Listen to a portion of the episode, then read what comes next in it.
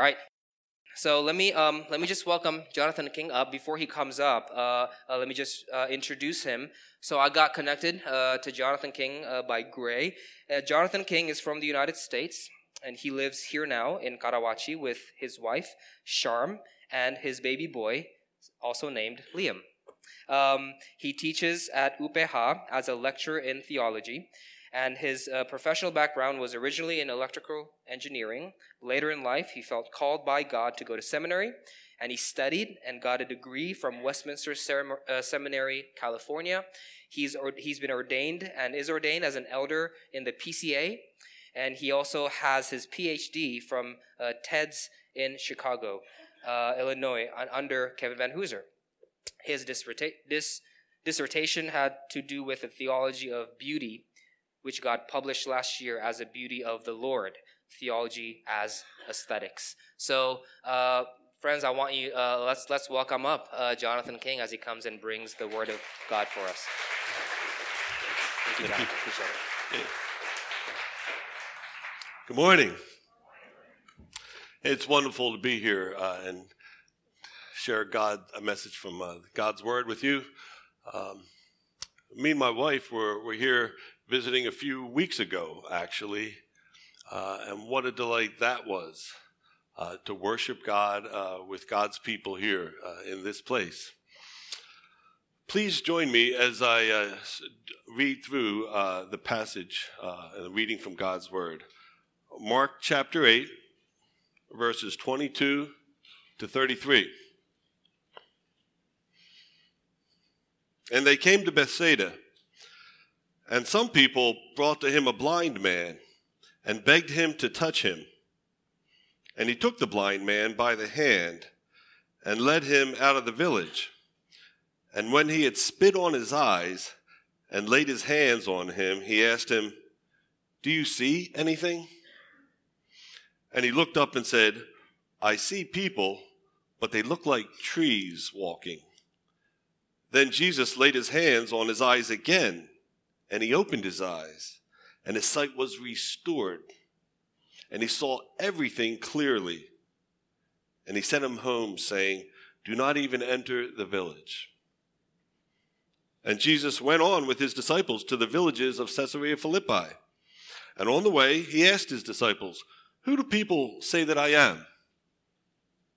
And they told him, John the Baptist.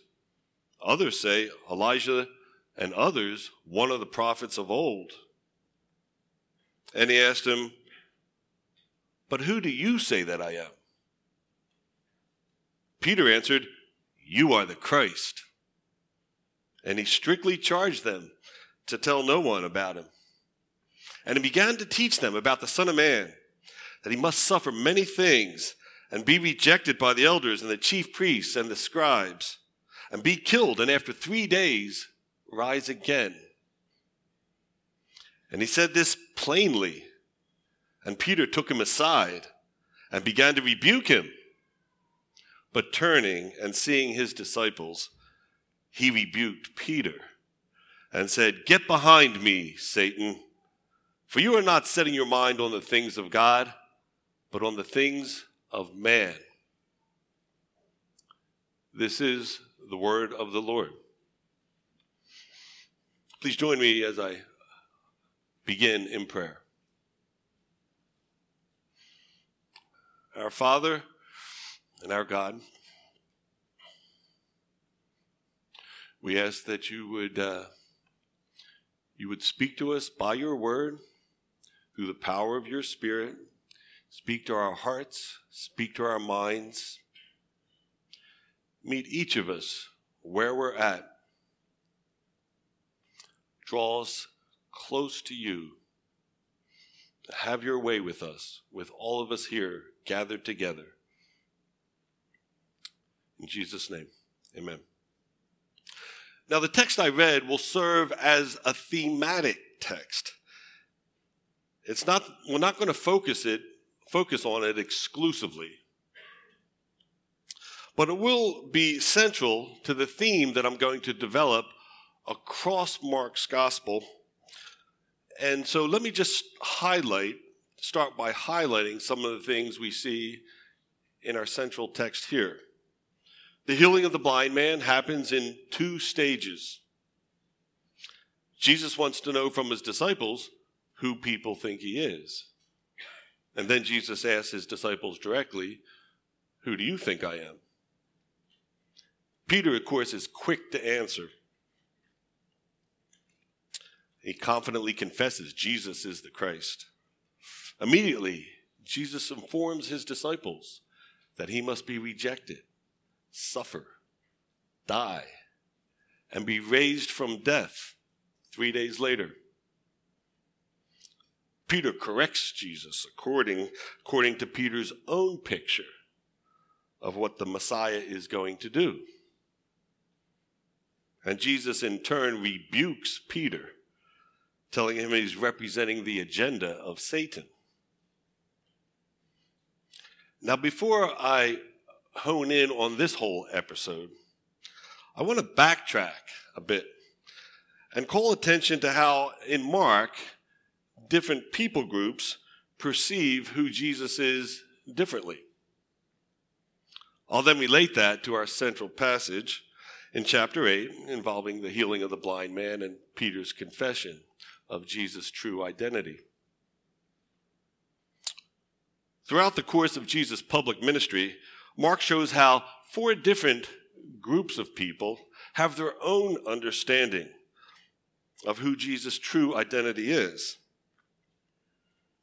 To the crowds that flocked to see and hear Jesus, he was the healer. He was the miracle worker.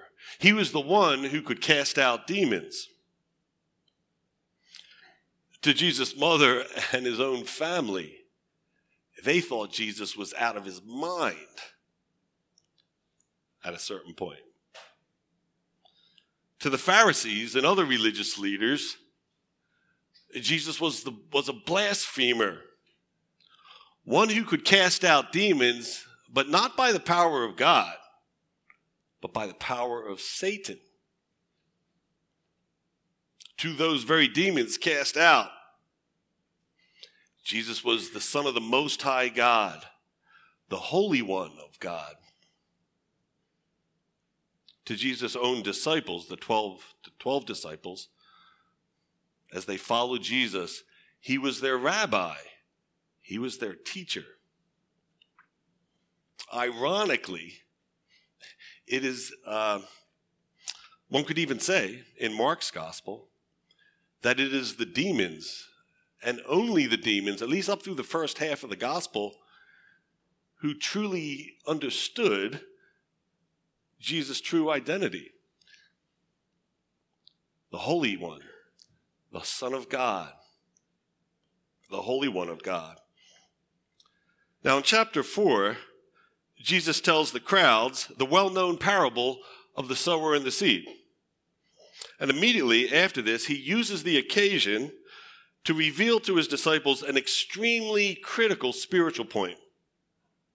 So in chapter 4, verses 1 and 2, and then I'll jump to verses 11 and 12 to keep things brief, we read Again, Jesus began to teach beside the sea, and a very large crowd gathered about him, so that he got up into a boat and sat in it on the sea. And the whole crowd was beside the sea on the land. And he was teaching them many things in parables. And when he was alone, those around him with the twelve asked him about the parables. And he said to them, To you has been given the secret of the kingdom of God. But for those outside, everything is in parables. So that, quote, they may indeed see, but not perceive, and may indeed hear, but not understand, lest they should turn and be forgiven. Jesus takes this quote from Isaiah the prophet and applies it to those who would not come to perceive him for who he truly is. They would remain blind, in fact, to Jesus' true identity. But we may ask, why doesn't Jesus just tell them who he is plainly? And the answer, it seems, is that he wants to, to train up his disciples first. All the different groups, they have they simply will process Jesus according to their own understanding of who he is, their own messianic expectations and preconceptions of what the Messiah is going to do. The outsiders have already made up their mind about who Jesus is. Jesus tells parables so that the outsiders won't understand. They will not get what he's talking about.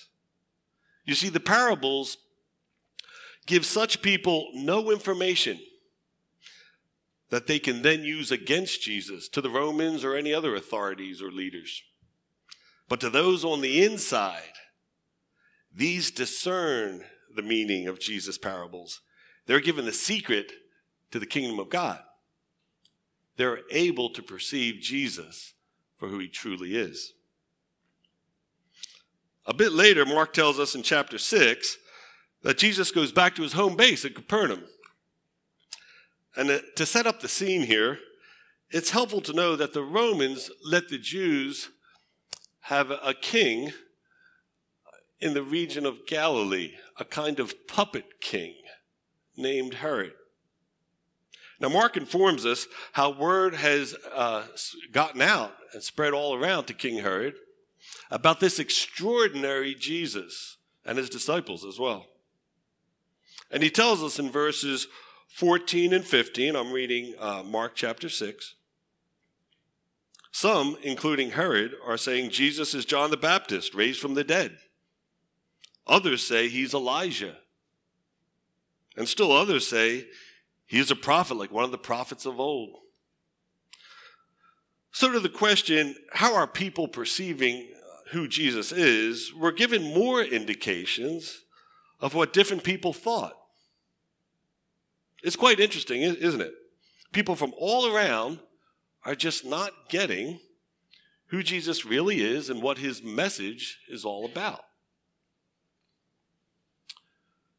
Soon after this part of the story, we come to another scene on the Sea of Galilee. I'll, I'll be reading here Mark chapter 6, verses 57 to uh, 47 to 52 selectively. And when evening came, the disciples' boat was out on the sea, and Jesus was alone on the land. And sometime between 3 a.m. and 6 a.m., Jesus came to them walking on the sea. But immediately he spoke to them Take heart, it is I, do not be afraid. And he got into the boat with them, and the wind ceased. And they were utterly astounded, but their hearts were hardened. You get the picture. Mark highlights in the pattern repeatedly throughout the course of Jesus' public ministry uh, of people misperceiving his true identity and his mission. There's one more incident, I believe, uh, that Mark intentionally sets up before we come to the part of Jesus' two stage healing of the blind man, Peter's subsequent confession of Jesus. The Pharisees had just got done demanding a sign from Jesus to test him. And so Jesus cautions his disciples in Mark chapter 8, verses 15 to 21. We read, Watch out, beware of the leaven of the Pharisees and of the leaven of Herod. And they began to uh, discussing with one another the fact that they had no bread. And Jesus, aware, aware of this, said to them, Why are you discussing the fact that you have no bread? Do you not perceive or understand? Are your hearts hardened? Having eyes, do you not see? Having ears, do you not hear? Do you not remember? When I broke the five loaves for the 5,000, how many baskets full of broken pieces did, did you take up? They said to him, 12. And the seven for the 4,000. How many baskets of broken pieces did you take up? And they said to him, Seven. And he said to them, Do you not understand? Now, in my in my imagination, I'm, I I want to say that this is like the first act of where face palming originated. Jesus, you know, you could just see him going, "Are you kidding me?" Here's Jesus warning them of a potentially deadly error, a potential misperceiving of the gravest consequences. And the disciples can only talk about the fact that there's only one loaf of bread. As an aside here, I was telling my wife that I was going to say, tell, tell in my uh, sermon, this is where the act of face palming happened. And of course, my wife corrected me and said, well, actually, it's the Old Testament prophets and their message to Israel. That's where face palming happened. Good job, sweetheart.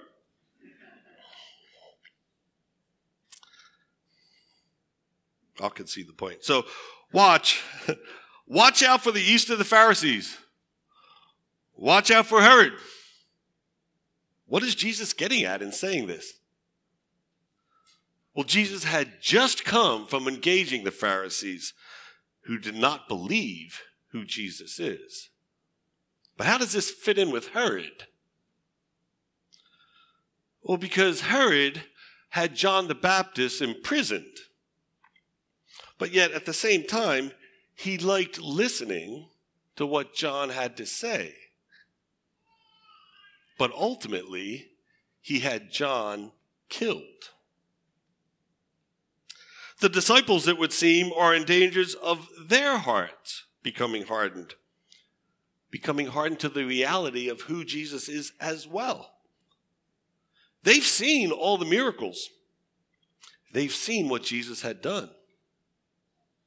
But they themselves are potentially in danger of remaining blind to who Jesus is.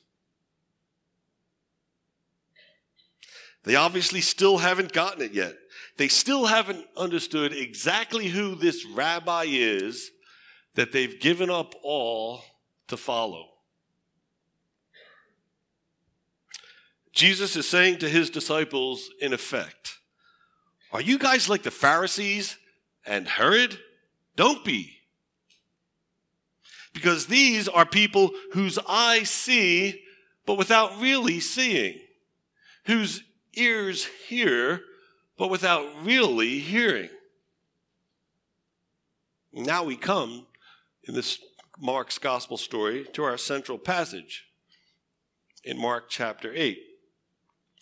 Here he transitions to the story of the blind man and which is brought to Jesus and the people beg Jesus to restore his sight. I'll review the scene here again. Jesus agrees to the urging of the people and spits on the eyes of the blind man and lays his hands on him. Outside of one other instance, shortly before this, where Jesus spits on a deaf man to heal him, this doesn't, uh, this doesn't, Jesus' use of spit in this way uh, doesn't occur with anybody else.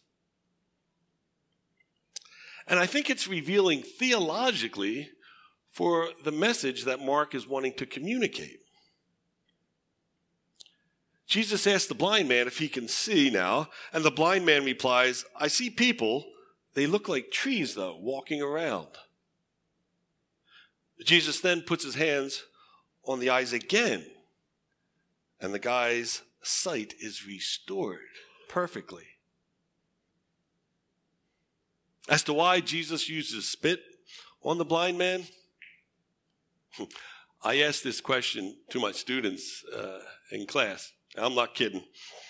One answer I got was that Jesus used so much spit on the blind man that it was so thick on the eyes of the, of the, the blind man that he, he, he couldn't see through the spit. now I'm the one doing the face palming, you know. Incredible. Earlier, Jesus had just said, Do you have eyes but refuse to see?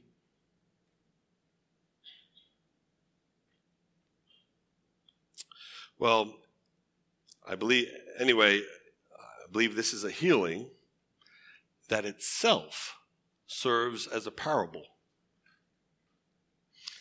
It is seeing rightly and hearing rightly that must happen for the disciples to understand who Jesus is. What they need is for Jesus to open up their eyes. Our text goes on to say, quoting now chapter 8, verses 27 to 30. And Jesus went on with his disciples to the villages of Caesarea Philippi. And on the way, he asked his disciples, Who do people say that I am? And they told him, John the Baptist. Others say, Elijah. And others, one of the prophets. And he asked them, But who do you say that I am? And Peter answered, You are the Christ. And he strictly charged them to tell no one about him. And he began to teach them that the Son of Man must suffer many things and be rejected by the elders, chief priests, and scribes, and be killed, and after three days rise again. And he said this plainly, and Peter took him aside and began to rebuke him. But turning and seeing his disciples, Jesus rebuked Peter and said, Get behind me, Satan, for you are not setting your mind on the things of God, but on the things of man. Now, the theological point I think Mark is driving at can be understood this way the healing of the blind man happens in two stages. And it appears the opening of the eyes of the disciples will happen in stages as well. In other words, the disciples do come to understand Jesus as the Messiah, but their notion of the Messiah is mistaken. To them, the Messiah will be a victorious warrior of some kind, and the disciples will be victorious warriors with him. They have a misconception of what it means for Jesus to be the Messiah. That's why this miracle is much more demonstratively performed. Jesus' disciples need, need their eyes to be open to grasp who Jesus is. And this healing miracle of the blind man serves as a parable to show the disciples that, like the blind man, they're beginning to see who Jesus really is, but they don't quite see clearly enough yet. They will come to understand who Jesus is rightly, but not just yet. Not in a single burst of clarity, undistorted by any misguided notions of what Jesus' identity as the Messiah really means. Interestingly, uh, Matthew's gospel shows Jesus congratulating Peter when he confesses who Jesus is rightly. In Matthew chapter 16, verse 17, Jesus says, Blessed are you, Simon Bar Jonah, for flesh and blood has not revealed this to you, but my Father who is in heaven. Mark, however, downplays Jesus' response to Peter's answer by showing Jesus by showing Jesus telling Peter and the rest of the disciples, don't tell anyone. Now it's helpful to remember that Mark was not one of the 12 disciples of Jesus. Mark was an assistant to Peter in Peter's ministry work. And so Mark's gospel account is influenced and informed, for the most part, by Peter's telling of Jesus' story to Mark. Now, understandably, we see that Peter doesn't make himself out to be any kind of hero. We learn why with later on, with Peter denying that he even knew who he even knew Jesus at all. We'll take a look at that in a bit. So, this partial blindness is nowhere better illustrated shortly after this, immediately after this in, in chapter 9, where Mark describes the disciples arguing amongst themselves regarding what? Who's the greatest among them? The face palming of Jesus just continues. And again, a few scenes right after this in chapter 10, verses 33 to 34, Jesus says to them, We are going up to Jerusalem, and the Son of Man will be delivered over to the chief priests and the scribes. And they will condemn him to death and deliver him over to the Gentiles. And they will mock him and spit on him and flog him and kill him. And after three days he will rise. Jesus is not mincing any words here. There's no beating around the bush. Right on cue, James and John come right up to him with this doozy of a request Teacher, we want you to do for us whatever we ask of you. Jesus said to them, What do you want me to do? And they say, Grant us to sit, one at your right hand and one at your left, in your glory. Now, what they do not mean is after Jesus rises from the dead and is at the right hand of the Heavenly Father, they want to be seated at Jesus' sides. Not at all. They're thinking about once Jesus goes fully public with being large and in charge as the Messiah, they want to be ruling with him, one in his right hand, one of his left hand. They want to be in charge under Jesus. Later, Mark tells us what it means to be on the left and the right side of Jesus.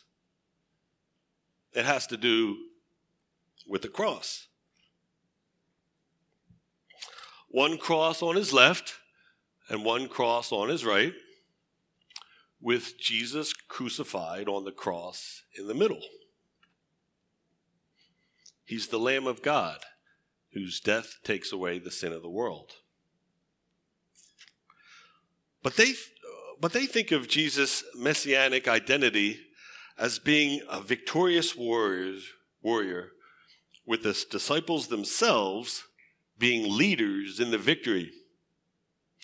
But this is not the right sense of Jesus' messiahship. And the disciples are not going to be leaders with a victorious warrior messiah. No, like Jesus, they're to pick up their cross and follow him. But at this point, and now in the story, they're heading up to Jerusalem where Jesus will complete his mission. The disciples still don't get it. They still think Jesus is going to make one big splash as the Messiah. Nothing has changed. They still haven't had their eyes opened yet. Now, let's get to some application of this to our own lives. In our central text, we took notice of how the healing of the blind man happens in two stages, and that the healing in two stages serves as a kind of parable. It appears the opening of Jesus' disciples will happen in stages as well, as I had mentioned in order to grasp who Jesus is, what his messianic mission is all about, and what it means to be a follower, a disciple of his. The Apostle Peter, whose own perception of Jesus the Messiah was blurred by his own preconception of what being the Messiah uh, meant, Peter will serve as, as a foil as we see how the gospel gets applied. Going back to when Jesus asked his disciples, But who do you say that I am? The sometimes impulsive but never timid Peter answers, You are the Christ. Right on, Peter. He got that exactly right. And, and recall, I mentioned how in Matthew's gospel, how Jesus blessed him for answering rightly. Flesh and blood has not revealed this to you but my Father in heaven. But Peter's perception of Jesus was nonetheless flawed. So in chapter 14, as Mark begins to draw the gospel story to its finish, a crowd with swords and clubs sent from the chief priests, scribes, elders, they come to arrest Jesus. Jesus is betrayed by Judas Iscariot. Judas is one of Jesus' 12 disciples. He's been with him all three years of Jesus' public ministry. He betrays him with the ploy of a kiss, no less. So they laid hands on Jesus and take him into custody. And Mark tells us in verse 47 that one of those who stood by with his sword, one of those uh, stood by, uh, drew his sword and struck the servant of the high priest. And he cut off his ear. Now, Mark doesn't say who this is, this someone is, but we know from John's gospel that it was Peter. Who Peter is packing the one packing the sword, and he cuts off the right ear of the high priest's servant, Malchus. Bring it on, says Peter, and he rushes to, to defend Jesus. But then this happens. They lead Jesus to the house of the high priest. And Mark writes in chapter 14, I'm reading here verse 54 and then verses 65 to 72. And Peter followed Jesus at a distance into the courtyard of the high priest, and some began to spit on Jesus and to cover his face and to strike him, saying to him, Prophesy. And as Peter was below in the courtyard, one of the servant girls of the high priest came, and seeing Peter warming himself, she looked at him and said, You also were with the Nazarene, Jesus. But he denied it, saying, I neither know nor understand what you mean. And he went out again into the gateway, and the rooster crowed. And the servant girl saw him and began again to say to the bystanders, This man is one of them. But again he denied it. And after a little while, the bystanders uh, began to, uh, began, uh, again said to Peter, Certainly you are one of them, for you are a Galilean. But Peter began to invoke a curse on himself and to swear, I do not know the man of whom you speak. And immediately the rooster crowed a second time. And Peter remembered how Jesus had said to him, Before the rooster crows twice, you will deny me three times. And Peter broke down and wept. You know what kind of tears Peter was shedding here? Tears of utter shame. Not just a bit of shame but the deepest, darkest shame one could ever imagine. Peter's shame is, of course, to be seen with the, in the backdrop or against the backdrop of his own boast, boasting, and bravado. Let me put this in its proper frame. The chief priests, scribes, and elders brought Jesus into the courtyard where the high priest lives, and Peter crept in as close as he could get to Jesus. At that time, Jesus was being severely beaten and abused. Peter denied knowing Jesus three times when questioned by a simple servant girl.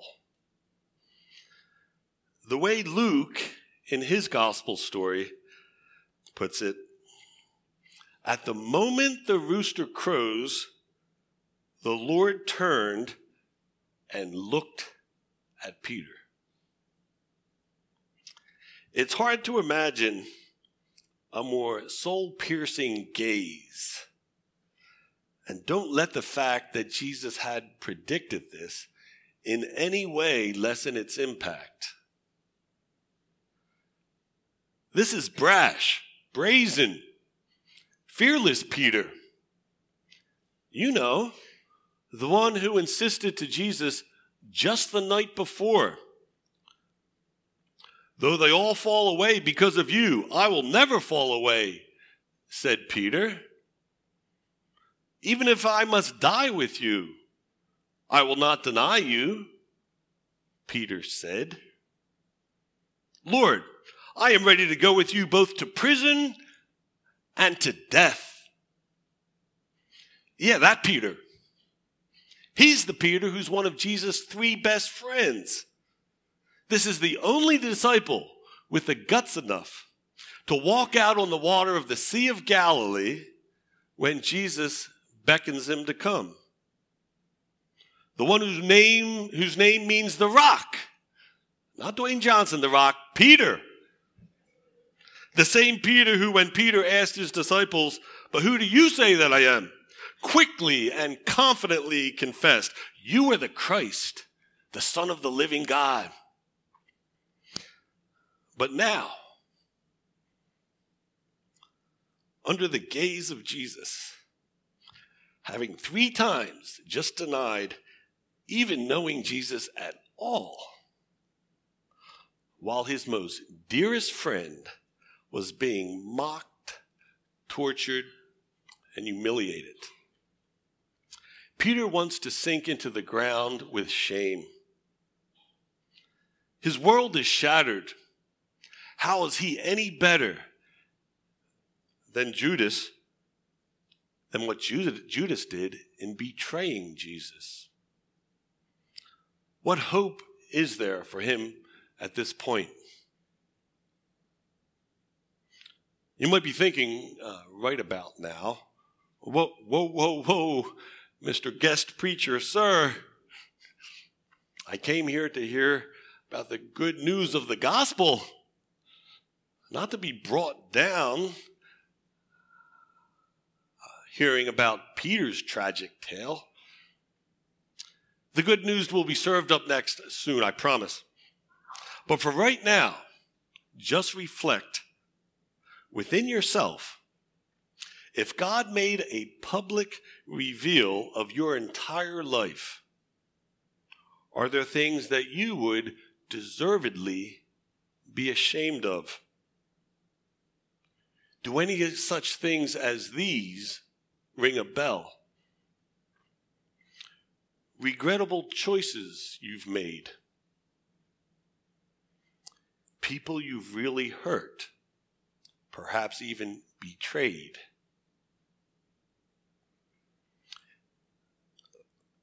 People you've simply used, people you've just written off, people you should have helped out, but instead turned a blind eye. People you should have forgiven, but instead you held on to unforgiveness. Times you acted so selfishly, so self focused, that no one else even mattered around you.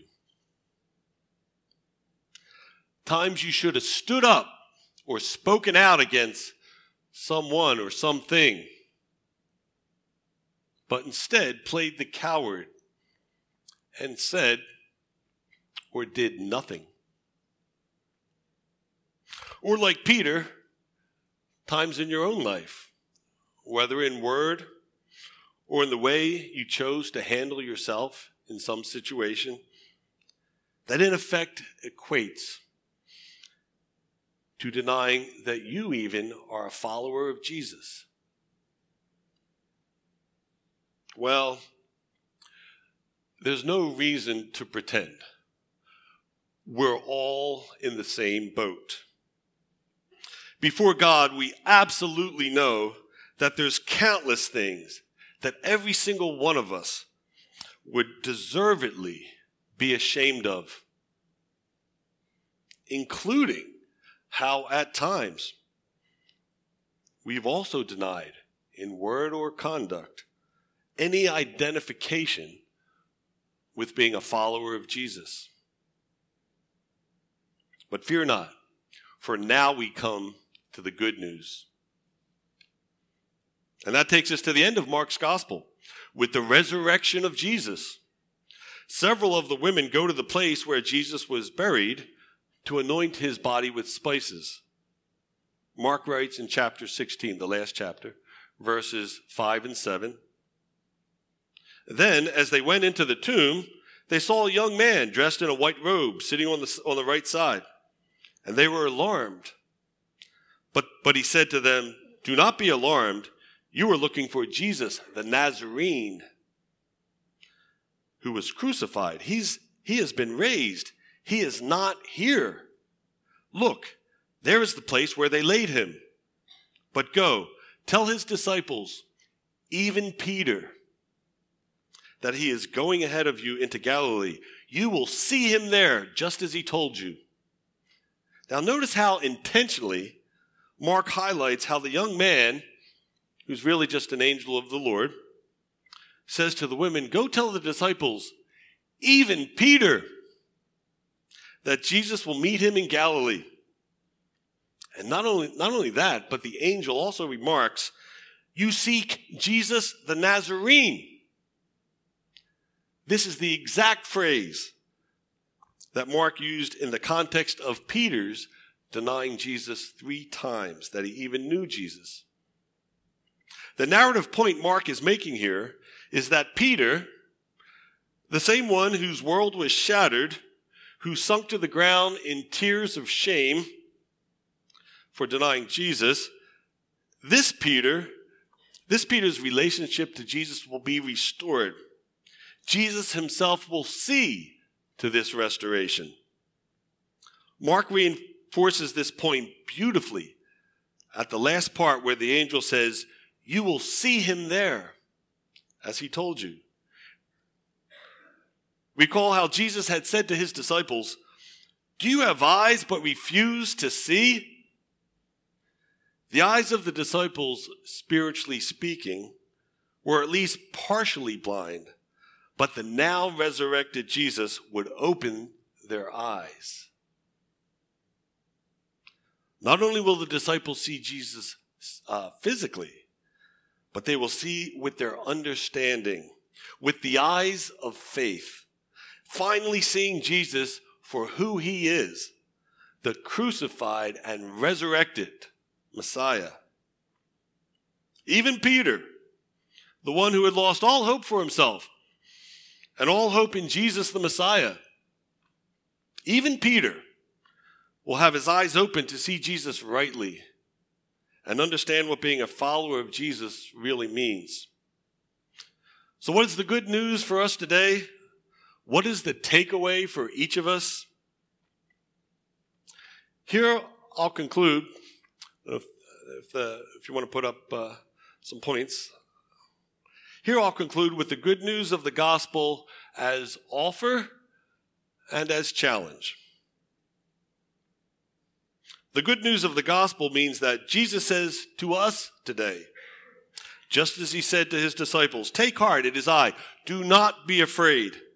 For Jesus himself, by his Spirit, can and will redeem our shame ridden lives. For if Peter, one of Jesus' most dearest friends, but the one who denied him at the very point when he was being abused and humiliated by evil men. If Peter could be completely forgiven and fully restored by the grace and mercy of what God in Christ accomplished on the cross, then be absolutely assured that the forgiveness and restoration that comes from God alone is available to each and every one of us as well. No matter whatever shame burdens you. Lastly, the question that Jesus asked his disciples, he likewise asks each of us. But who do you say that I am? Do you have misplaced notions of who Jesus is or what it means to follow him? Is your Jesus defined by your identity politics of one kind or another? Then perhaps you're not seeing Jesus rightly. The better question is how does who Jesus is affect your identity, who you are? Is your Jesus defined by the social justice causes you're passionate about? Then perhaps you're not seeing Jesus rightly. The better question is are you passionate about the kingdom that Jesus is passionate about? Is your Jesus only a Reformed Presbyterian Jesus? Then perhaps you're not seeing Jesus rightly.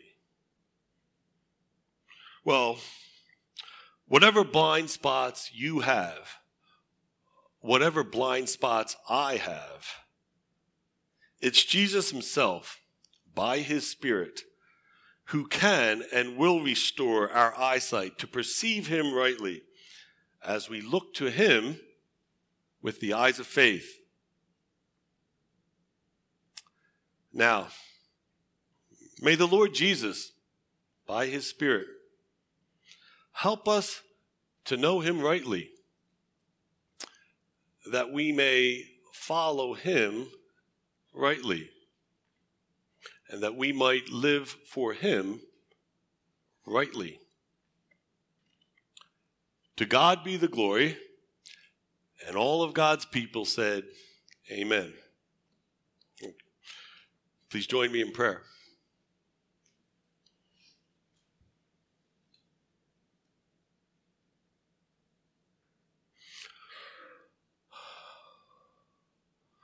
Lord,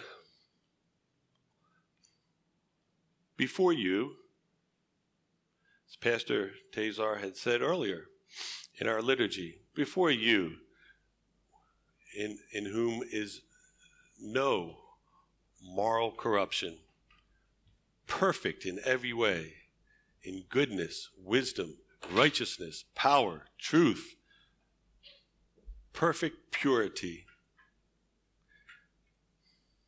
I pray that you would receive any of the burdens that any of us and all of us carry of shame and guilt. Receive them from us, even those of us that know you and seek to walk with you. Let us not be burdened by baggage, by sin, by shame that you have taken away on the cross. Anyone here